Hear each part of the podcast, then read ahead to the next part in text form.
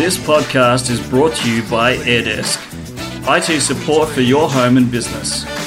To give your business a help desk, visit airdesk.online or search AirDesk support. Hello and welcome to the Tech Authority podcast. I'm Andrew Brown, your host. Today I want to talk about Huawei phones. Now, just over a year ago, there was some news about Huawei running into trouble with the US and their licensing for Android. And their temporary licenses were given back to them for a little bit, but now they've all expired.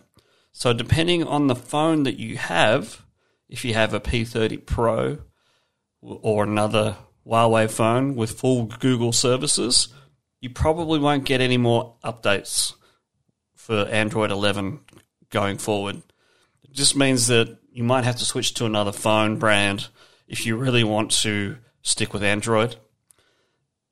Or just get a decent phone because the Huawei phones are actually quite, they're okay, but they're going to be rendered useless because, first of all, all the Android applications that you have, you won't be able to do anything with, um, and they're just rendered useless. So things like Facebook or any other product that you have installed on the phone will have a problem.